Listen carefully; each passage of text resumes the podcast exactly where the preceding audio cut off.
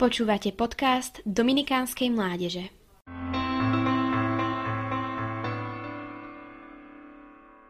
Napadlo vám už niekedy, že by mlčanie mohlo byť symbolom vernosti? Svätý Ján Sarkander je toho vzorovým príkladom.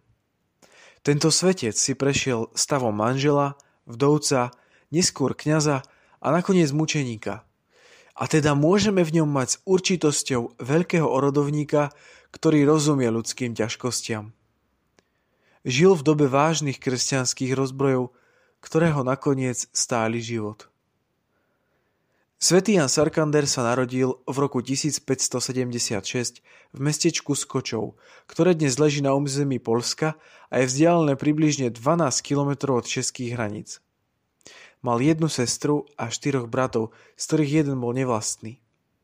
Ján ukončil štúdium ako doktor filozofie a neskôr ukončil aj štúdium teológie. Vysvetiť sa však nenechal a v roku tisícšesťstošesť sa oženil, no ani nie o rok mu manželka umrela.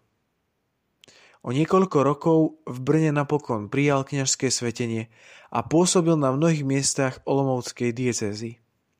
Okrem toho bol spovedníkom moravského šľachtica Ladislava z Lobkovic. V roku tisícšesťstodevätnásť vypuklo na území Čiech a Moravy povstanie proti cisárovi Ferdinandovi druhému a povstalci si zvolili za kráľa evanielika Friedricha Falckého. Niektorí katolíci prechádzali k evanielikom, mnohí hlavne z dôvodu postavenia a majetkov. Ako zakročenie proti evanjelickým pánom bola poslaná poľská kozácka jazda, ktorá však priniesla aj veľa pustošenia.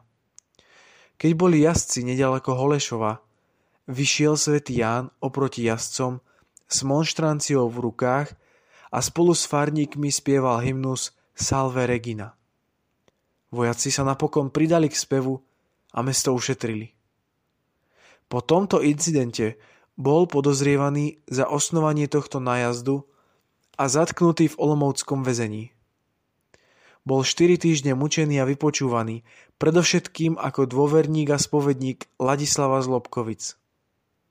Ján však odmietal vinu a neprezradil nič, čo mu bolo povedané pri svätej spovedi. Je zaznamenané Katovo prehlásenie, že nepozná už nejaké spôsoby mučenia, ktoré by na neho použil.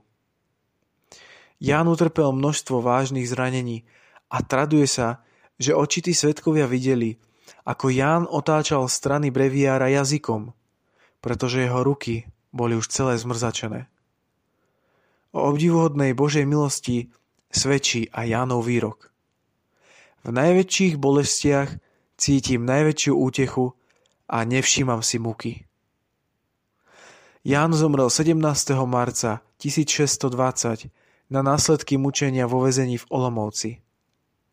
Na mieste, kde ho mučili, dnes stojí kaplnka svätého Jána Sarkandra, kde sú zachované mučiace nástroje a tiež časť jeho telesných ostatkov.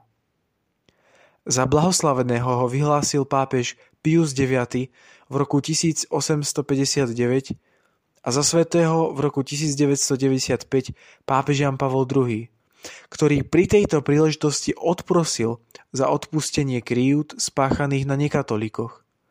Zároveň vyslovil odpustenie všetkým, ktorí ublížili katolíckej cirkvi a vyznal k jednote všetkých kresťanov.